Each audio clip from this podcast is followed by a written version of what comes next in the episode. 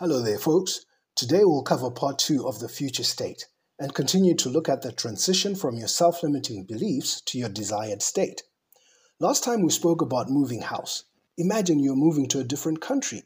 You're leaving the familiar behind and taking a journey to a foreign place. The people, language, and cultural practices are foreign to you, and settling in requires effort. The saddest and hardest part of moving countries, of leaving your self limiting state, is leaving some people behind. Let's face it, most of us want to be with people who are similar to us. We choose our friends on the basis of shared backgrounds, shared interests, shared experiences, and mostly shared beliefs, as this gives us comfort and identity. We all want to belong. Therein lies the issue. We look at some of the people around us and think, at least so and so is just like me, or at least I'm not as bad as so and so, and that makes us feel good. But does that add value to your life in any way? We call them like minded people. Should we maybe call them people who are limited by the same beliefs? Have you ever said, I want to try this, that, or the other? And someone close to you tells you that you won't be able to do it. They remind you how well they know you and that that's not really you. So you end up agreeing with them and you don't do it because your self limiting belief kicks in. You cannot have a conference or a seminar over your life every time you need to make a decision or make a move. Your family will come in as experts because they've known you the longest. They love you and are concerned about you, but this can work for or against you. Your friends will offer counsel because you're around them a lot. They know you, so they will advise you according to what they know about you, and that includes your self limiting belief.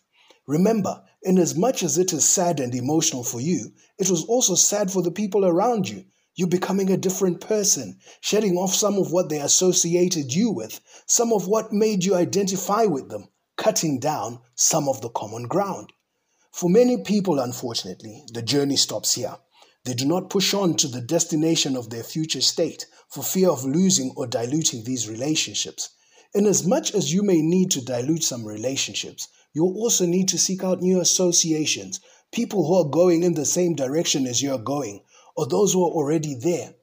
Ever noticed how when you're going on a long journey by bus, train, or plane, you'll sometimes get into conversation with other passengers as you're waiting to check in, to board, and even while you're en route, you have a destination in common and much to share in terms of supporting each other you'll find that these people will strengthen and encourage you in your chosen direction and will share information that will benefit you. Also, seek out the crew that has helped others take the same journey that you're taking, and they too will point you in the right direction. On every journey that you take, there are always seasoned travelers who've taken that route or helped others, these are the coaches, mentors, pastors, priests that are placed in our lives to help us cross over from where we are to the place where we desire to go, the future state. Once again, I'll end here and continue in the next episode as we continue to talk about breaking free from limiting self beliefs.